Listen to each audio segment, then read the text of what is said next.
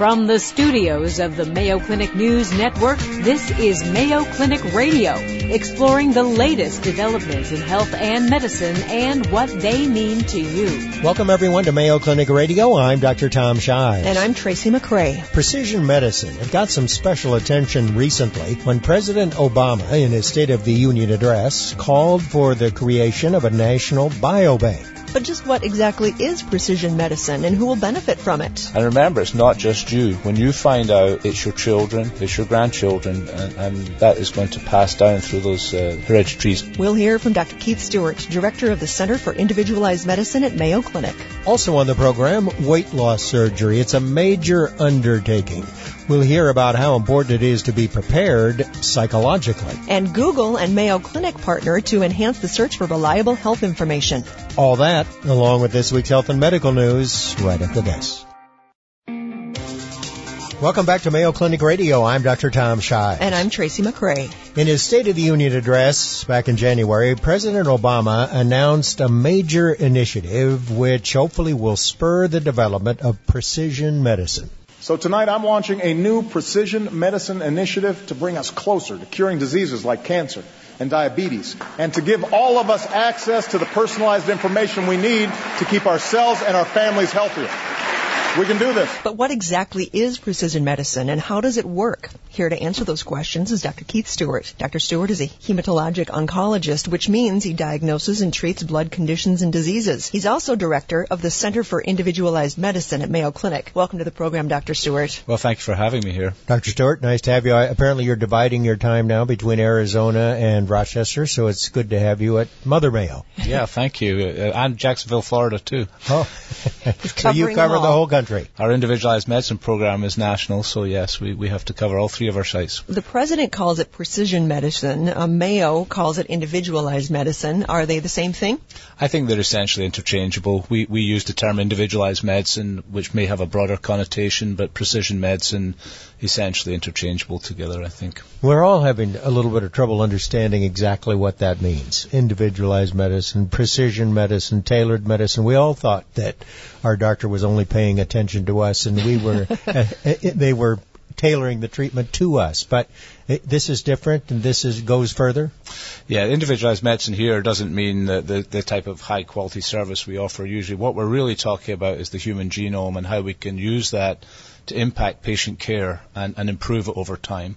The human genome was first sequenced about uh, 12 years ago now in, in a billion dollar uh, government funded effort. And since then, there's just been an explosion of work trying to understand how we can interpret that and use it for patient care to the better.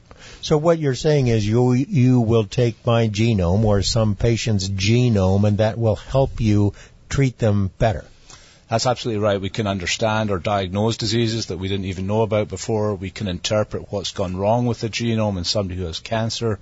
Uh, we can even take a healthy person's genome and uh, try and interpret that to understand what might happen to them in the future or might uh, be inherited by their children that perhaps we can intervene with. Those are the three uh, major pillars of what we think we'll be able to do. But in order to do what you're hope, hopeful that you can do, you need the person's genome. And how do you get that? Well, the genome is the DNA in your body. It's present in every cell, and it, it's, it's what you're born with, and it, it basically determines uh, what you're going to be like uh, through life. It's now relatively cheap uh, to sequence a genome. It was very expensive to start with. The costs have plummeted over the past decade. It's getting down to where it's not much more expensive than some elaborate radiology procedure or, or minor surgery to do it.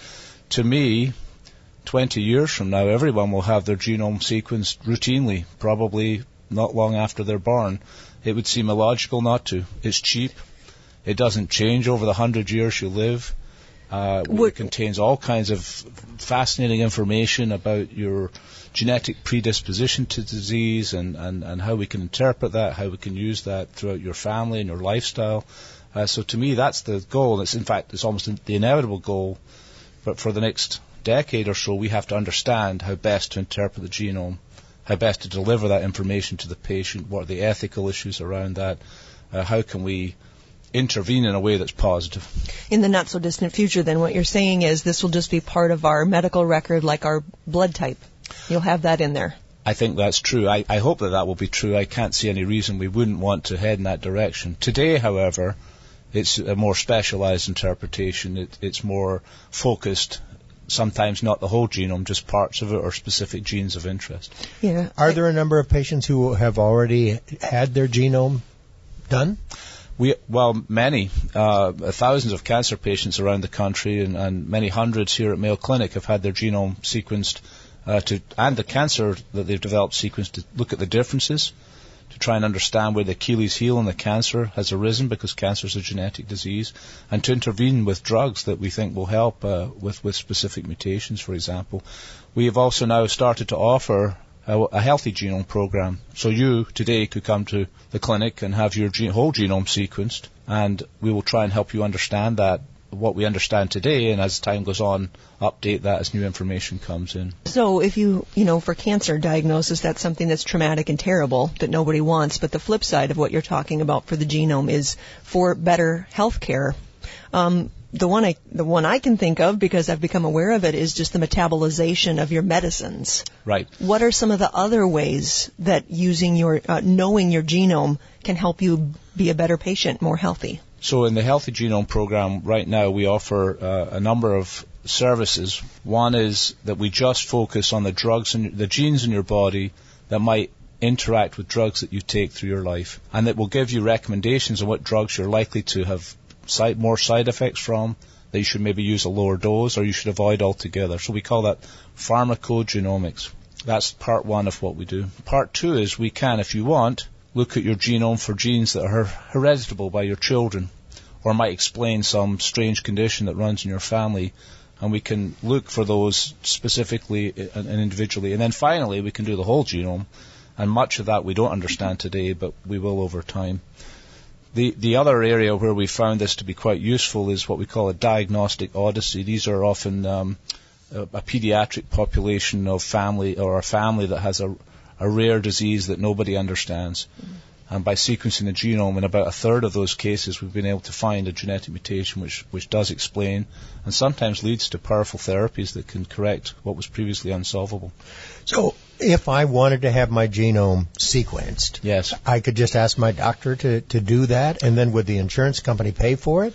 So we have a specific service where the first thing that would happen is you would come and meet with a genetic counselor and they would explain to you what you're getting into, what, what's involved, um, what you're likely to learn and what you're likely not to learn. So we don't offer things that we can't deliver on.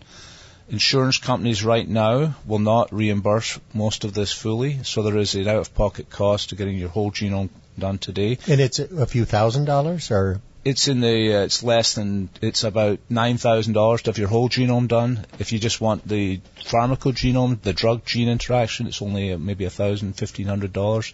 There's a fee for the genetic counselor. Some of it is reimbursable by insurance. If you have a rare family condition, if you have cancer, uh, that will be, get paid for.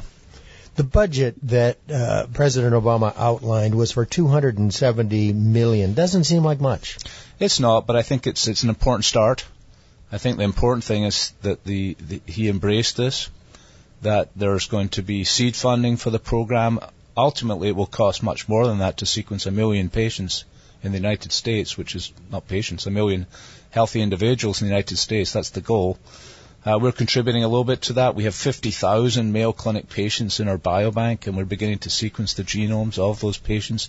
The beauty of that is they've had their care here, and we understand what happened to them sometimes over their lifetime if they've had all of their care here, and we can interpret the genome and help apply that to other populations going forward. So the Mayo Clinic Biobank will become part of that, would become part of the National Biobank, which is what the President is talking about doing, correct? Well, we'd like to be part of it. There, that, that's all still being sorted out. There are issues of geography and diversity of the population, mm-hmm. but certainly we'd like to play a role in that. What's the benefit of having a National Biobank?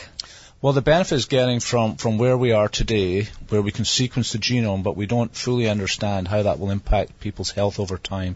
By doing enough patients so that we have all of the major diseases represented, we can look backwards and look, say, well, what could we have told you that ahead of time? Could we have done anything about it?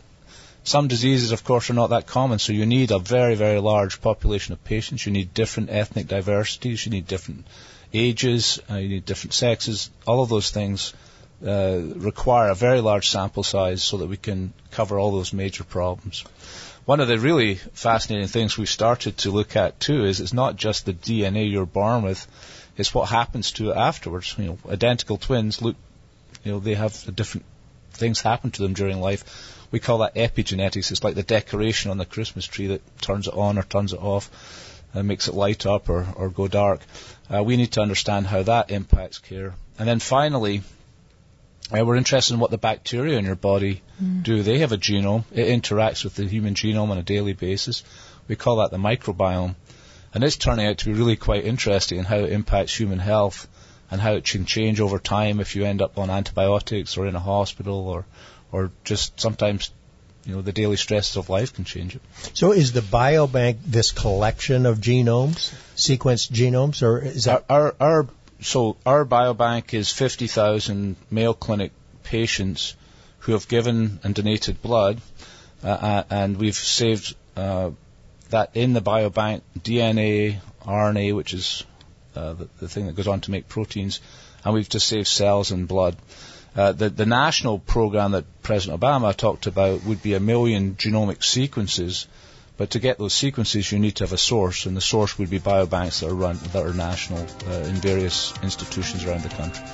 We're talking with Dr. Keith Stewart about precision or personalized medicine. We're going to take a short break, and when we come back, myth or matter of fact, precision medicine can help predict which diseases you're likely to get. You're listening to Mayo Clinic Radio on the Mayo Clinic News Network. Welcome back to Mayo Clinic Radio. I'm Dr. Tom Shives. And I'm Tracy McCray. We are here with Mayo Clinic Precision Individualized Medicine Researcher, Dr. Keith Stewart. Dr. Stewart, myth or matter of fact, precision medicine can help predict which diseases we're likely to get. Myth or matter of fact? Uh, that's a fact. Uh, although it's not uh, 100% known what all the genes in our body do today, there are many diseases which are genetically based and that we can predict that if you have that particular uh, genetic uh, change in your genome, that you would be at higher risk for developing disease later in life. Are we at the point in time where if I did come in and pay to have my genome done, you could say to me, ooh, you're a setup for Alzheimer's, or it looks like you're going to get heart disease or cancer? To a certain degree. I think some of them very clearly. Cancer is a good example where very clearly there are genes which give you a high risk of developing cancer later in life. You've seen prominent examples of that in the media recently. Uh, Angelina Jolie having a mastectomy and, and hysterectomy because she found to have a gene which would predispose her to those cancers. There are certain genes we know will make your cholesterol go too high and will put you at risk for heart disease. And there are genes that are now being identified that might put you at risk for psychiatric illness or, or even uh, dementia problems. And that's where things get a little tricky. Mm-hmm. If you're young, I'm not sure many people would want to know that when they're 80 years mm-hmm. old they're going to have dementia. So that's where we, we actually at this point would ask the patient how much do you really want to know?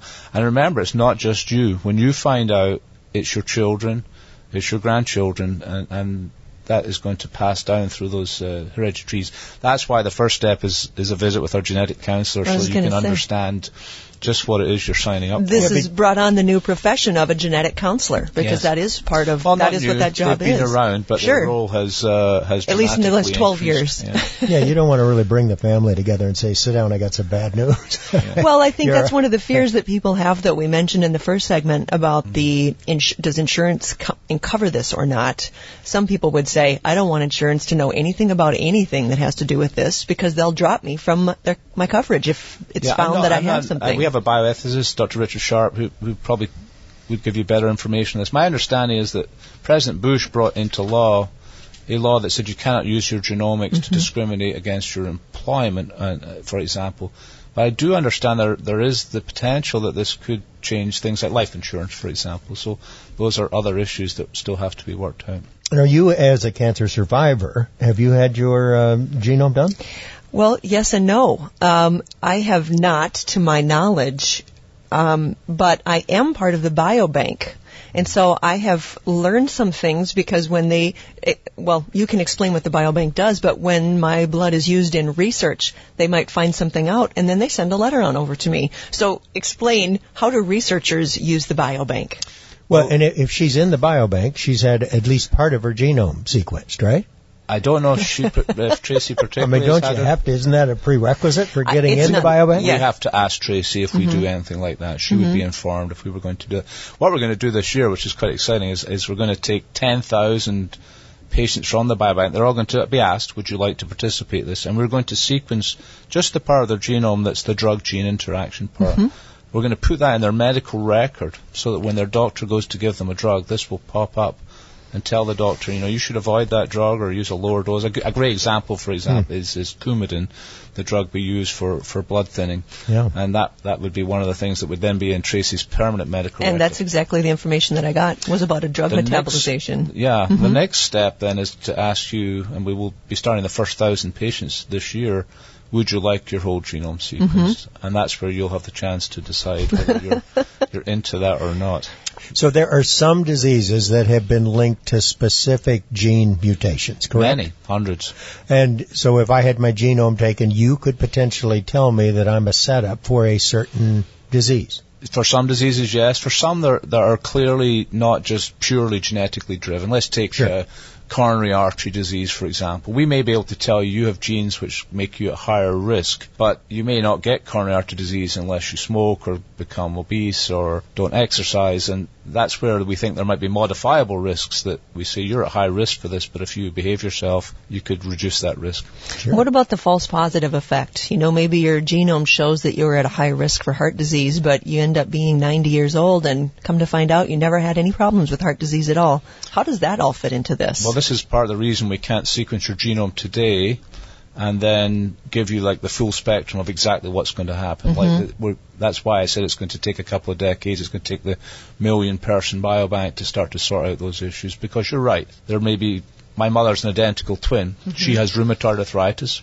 Her identical twin doesn't, but has diabetes. Well, how does mm. that happen? They have exactly the same genome. So clearly there's modifiable features, part of which we call the epigenome. These are the things that decorate the DNA o- over your lifetime and are influenced by your lifestyle. How has this uh, influenced your practice? You uh, treat cancers of the blood. Uh, how has uh, the ability to sequence a genome helped in your practice? Well, we were sort of the blood cancer doctors were kind of pioneers because it's easy to get the, uh, the the blood, obviously, so we could look at it quickly. And by sequencing genomes, we found all kinds of mutations that we can target with specific drugs, so we can change our treatment based on the genome.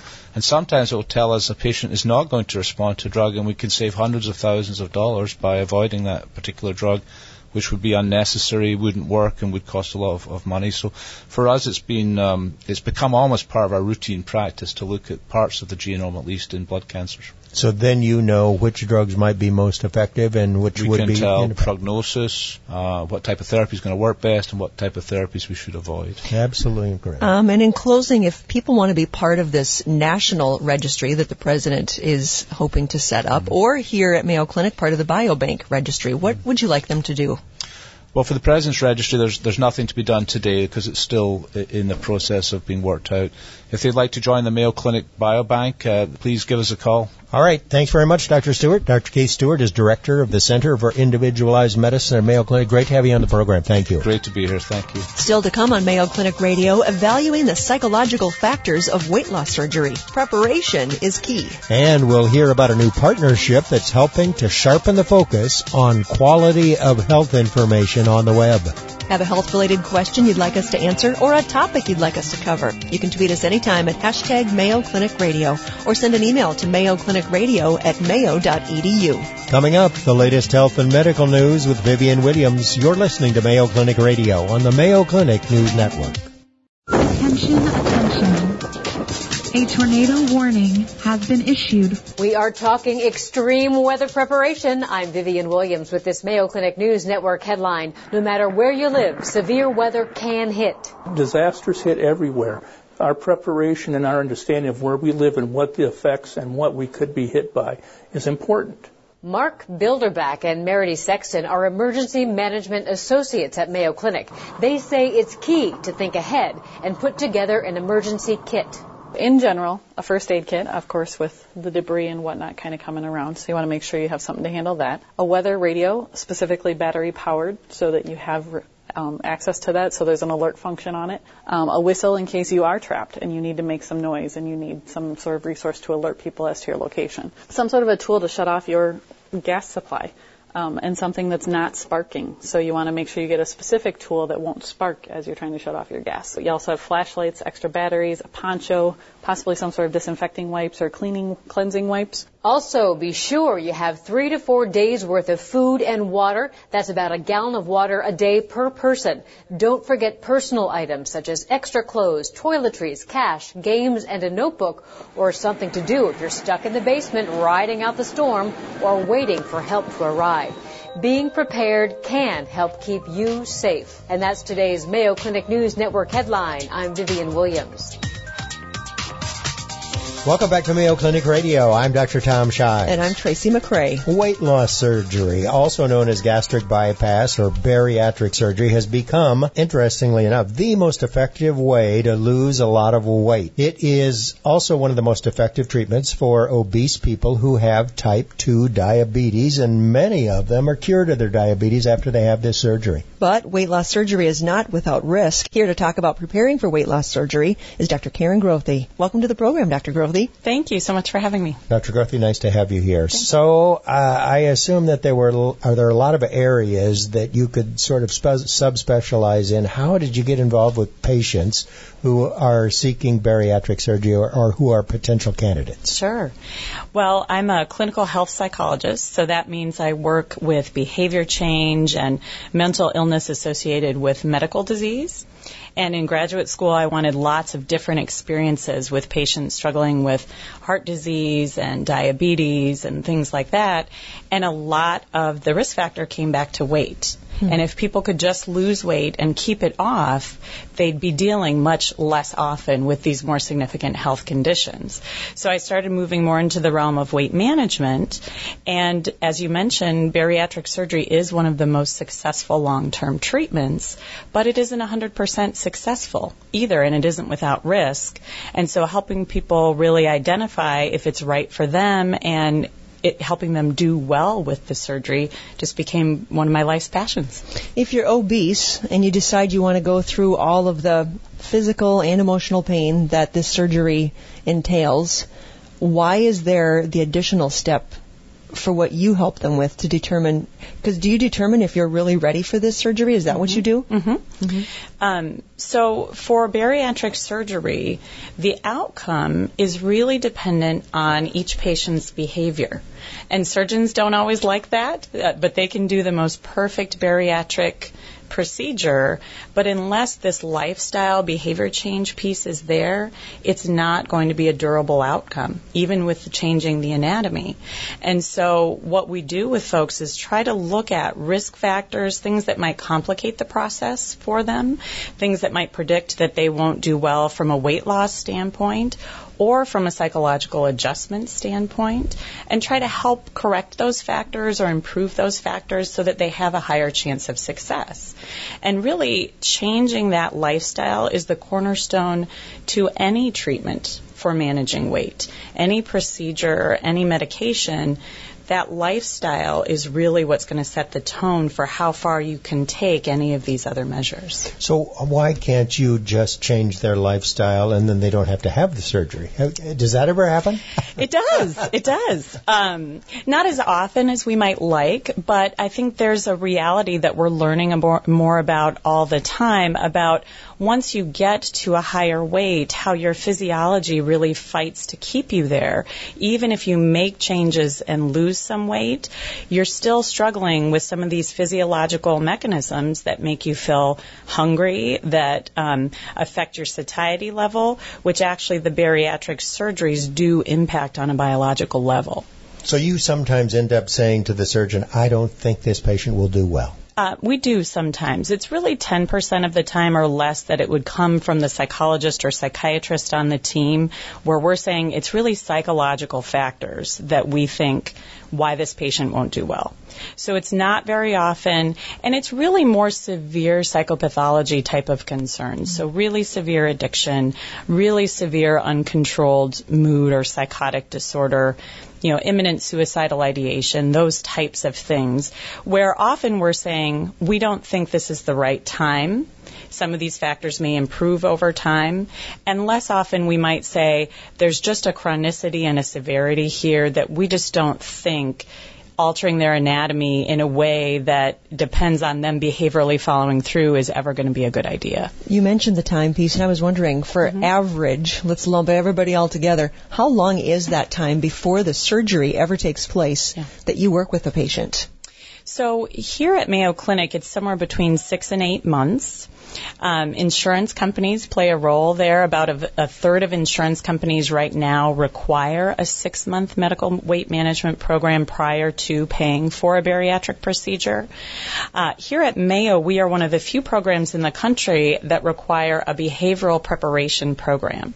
So we require a three month behavior therapy for weight management program that we will provide for them here or we will try to connect them with someone like ourselves closer to home and give them materials based on the Mayo Clinic diet and the programs we've developed here to really get those lifestyle pieces into place before they take it to this next level of the intervention. Is the surgery then the middle of their journey? Is the surgery the end of their journey? Mm-hmm. That's a great question. It seems a lot like patients feel like it is the end of the journey. I meet all my insurance requirements. I meet all Mayo's requirements. I'm behaviorally, medically, nutritionally optimized to safely go through the surgery and I get it and I'm done. And that's really not the case. The first year after surgery, if patients are not experiencing a lot of complications, we often refer to it as the honeymoon period because it is the time where weight loss is most dramatic. It's e- easier than it's ever been or ever going to be in their life. But then after that, that biological impact that's so strong that first year, after that starts to wax and wane a little bit, it's really back to their efforts and their lifestyle change piece. Slip back to those old habits mm-hmm. that they had so long ago. Yeah, that we've practiced thousands of times over, eating too quickly or eating in response to emotions, those kind of things. How many times do you normally meet with a patient before the surgery? You talked about this three month period, but yeah. I don't assume you're involved in all of that. Or are you regularly? So we have a group of us here that are involved in leading. Um, you know, we do over 600 evaluations a year, and we lead more than 12 groups here, pre and post surgery groups. And so for someone who's in our region, we'll see them initially for the evaluation after they've seen the endocrinologist who makes sure they medically qualify for the surgery. Um, and then we would see them one hour once a week for 12 weeks for this behavior change program. And then sometimes for a briefer follow-up individual session at the end of that program to make sure they're ready and then they know about all the other supports along the way. If they're non-local, they might be seeing someone like me closer to them with similar frequency there's a lot that goes into this surgery, a lot of time and effort. It's not just check in for a surgery and everything gets better magically, huh? Yes. and it's part of your job to make sure that these people do well after the surgery and that it's successful.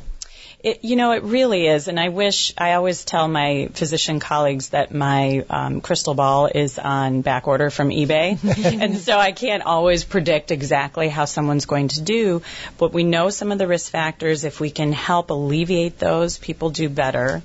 And then after surgery, we work a lot with folks. Um, we know 20 to 30 percent of people who have gastric bypass surgery five years out have either regained or not lost enough weight that the surgery is not considered medically successful at mm. that point. 20 to 30 percent. 20 to 30. So 70 to 80 percent are, which is great and better than most medications that we have.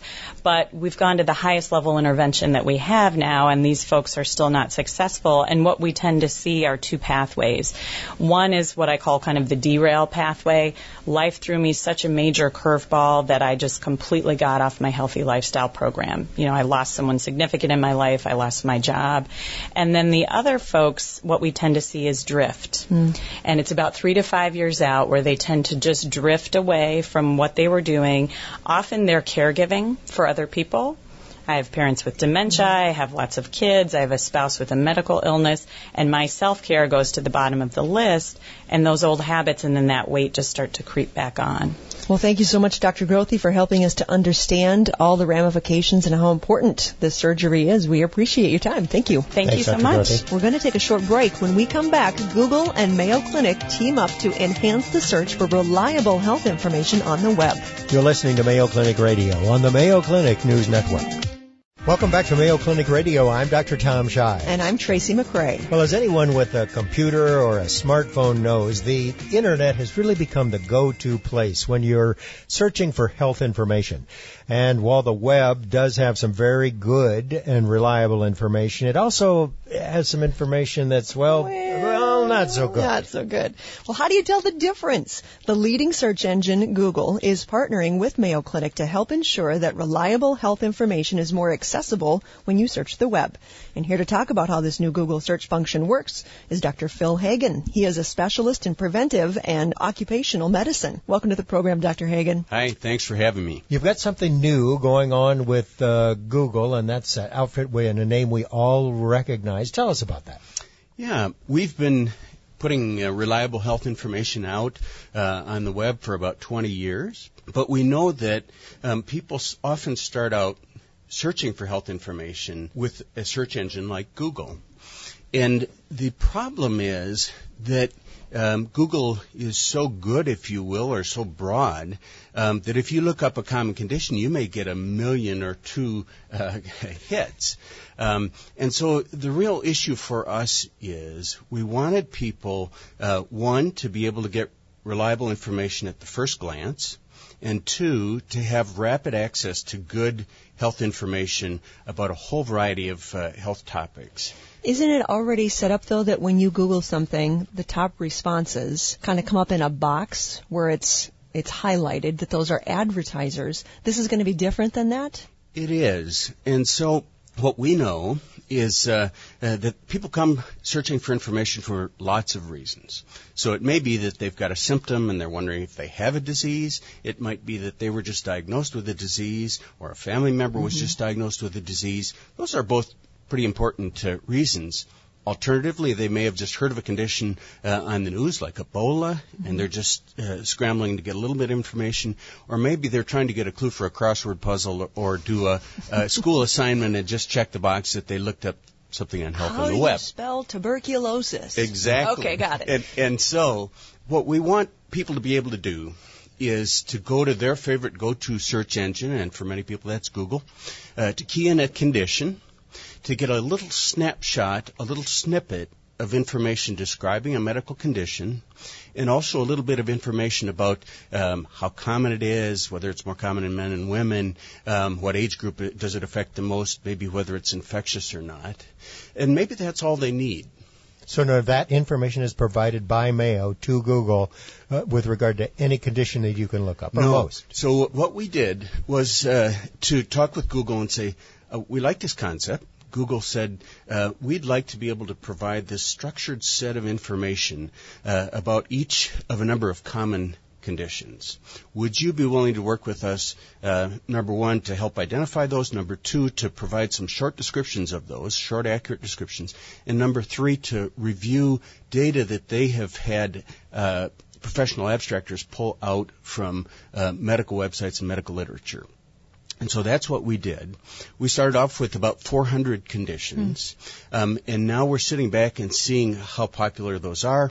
Uh, what kind of questions do they raise? Do they satisfy uh, people's needs for the first look? And then, if it seems like it's it's a good approach, um, we'll also try to find out how many of those people were really looking for serious reasons. They were just diagnosed with a condition. Family member was mm. just diagnosed with a condition.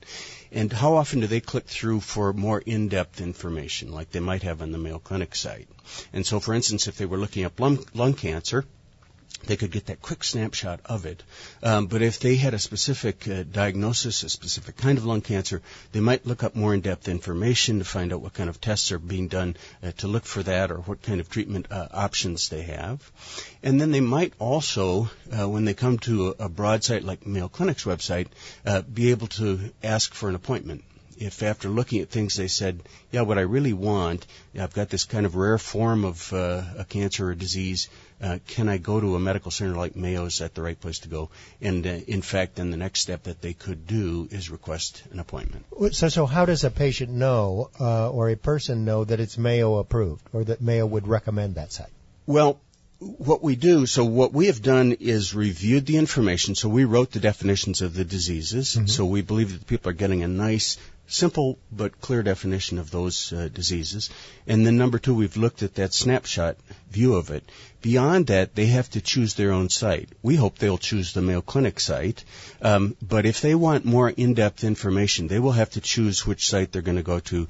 Uh, is it the National Cancer Institute or is it Mayo Clinic? Uh, but to, to choose a reputable site. So we've not gone to the next level of saying, these are the top you, 10 sites. I got you. Yeah, it's kind of, uh, if you go, the way they'd understand it is if you go and say, what is tuberculosis? The answer is, here's the answer brought to you by Mayo Clinic.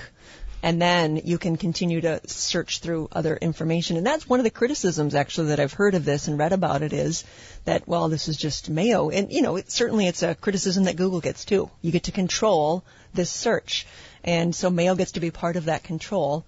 And what is the feedback then? What have you been hearing from people? Yeah, you know, I think that, that that's number one, a valid criticism. Mm-hmm. And number two, we have heard that um, from users of it as well. Um, and, and oftentimes uh, it has uh, sort of a, a, suspicious air to it. Mm-hmm. Um, uh, are you guys, uh, and it ranges from, um, well, are you guys in cahoots and are you trying to exclude everyone else? And the answer to that is no. Um, are you sending patient information to Google uh, as a result of this effort? No. Um, this was really a very circumscribed project to test this concept uh, of creating a snapshot. And the only uh, connection or link from it, other than our review of the validity of the information, um, is that uh, Mayo is an easy click from that. It's not the only click, um, but it's a, relatively easy click from that to get to the information on the Mayo Clinic website. But if so, you wanted to go to another site, you certainly could. Absolutely. Do you have any idea how many people go to the web every day, every week, every month looking for health information? Well, um, I don't know the exact numbers, but it is the second most common reason that people search for information on the web. And uh, oh, by the way, what's number one? I don't know what number oh, one is. Oh, I thought you were going to say pizza recipes. recipes is why I go it, to the web. It, it, may be. I only deal with the, the health side of things. Um, so it's the second most common second reason. most common reason that people search for something on the yeah, web. Right. We know from our own experience that uh, people come to the Mayo Clinic website, so that's uh, clearly for health information, on the order of uh, 20 million times a month. Um, and so it's a lot of people looking up a lot of health information. Do you uh, ha- have any idea how many people have ended up seeking, uh, asking for an appointment at the Mayo Clinic because of what you have done? We don't, and I'm not sure that that we have the ability to look at the, the data that clearly. Um, we certainly want people to come uh, to Mayo Clinic, especially when they've got those very specialized or very unusual diseases, um, because we think we're w- one of the few places in the country that can provide that.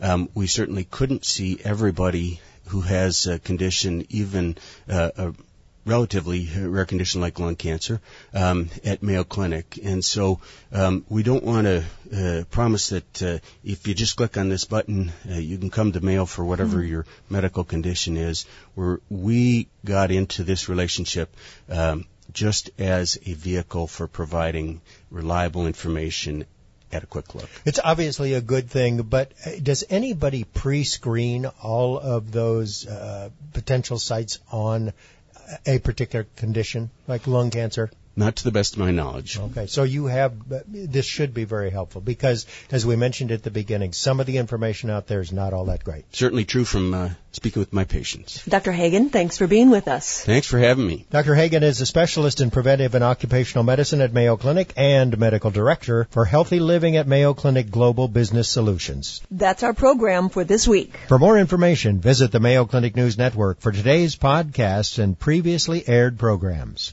Have a question about health and medicine for one of our Mayo Clinic experts? Tweet us anytime at hashtag Mayo Clinic Radio. We may answer your question during an upcoming program. You've been listening to Mayo Clinic Radio on the Mayo Clinic News Network. Our senior producer is Rich Dietman. For Mayo Clinic Radio, I'm Dr. Tom Shives. And I'm Tracy McCray. Thanks for being with us. Any medical information conveyed during this program is not intended as a substitute for personal medical advice, and you should not take any action before consulting a healthcare professional. For more information, please go to our website, radio.mayoclinic.org. Please join us each week on this station for more of the medical information you want from Mayo Clinic specialists who know.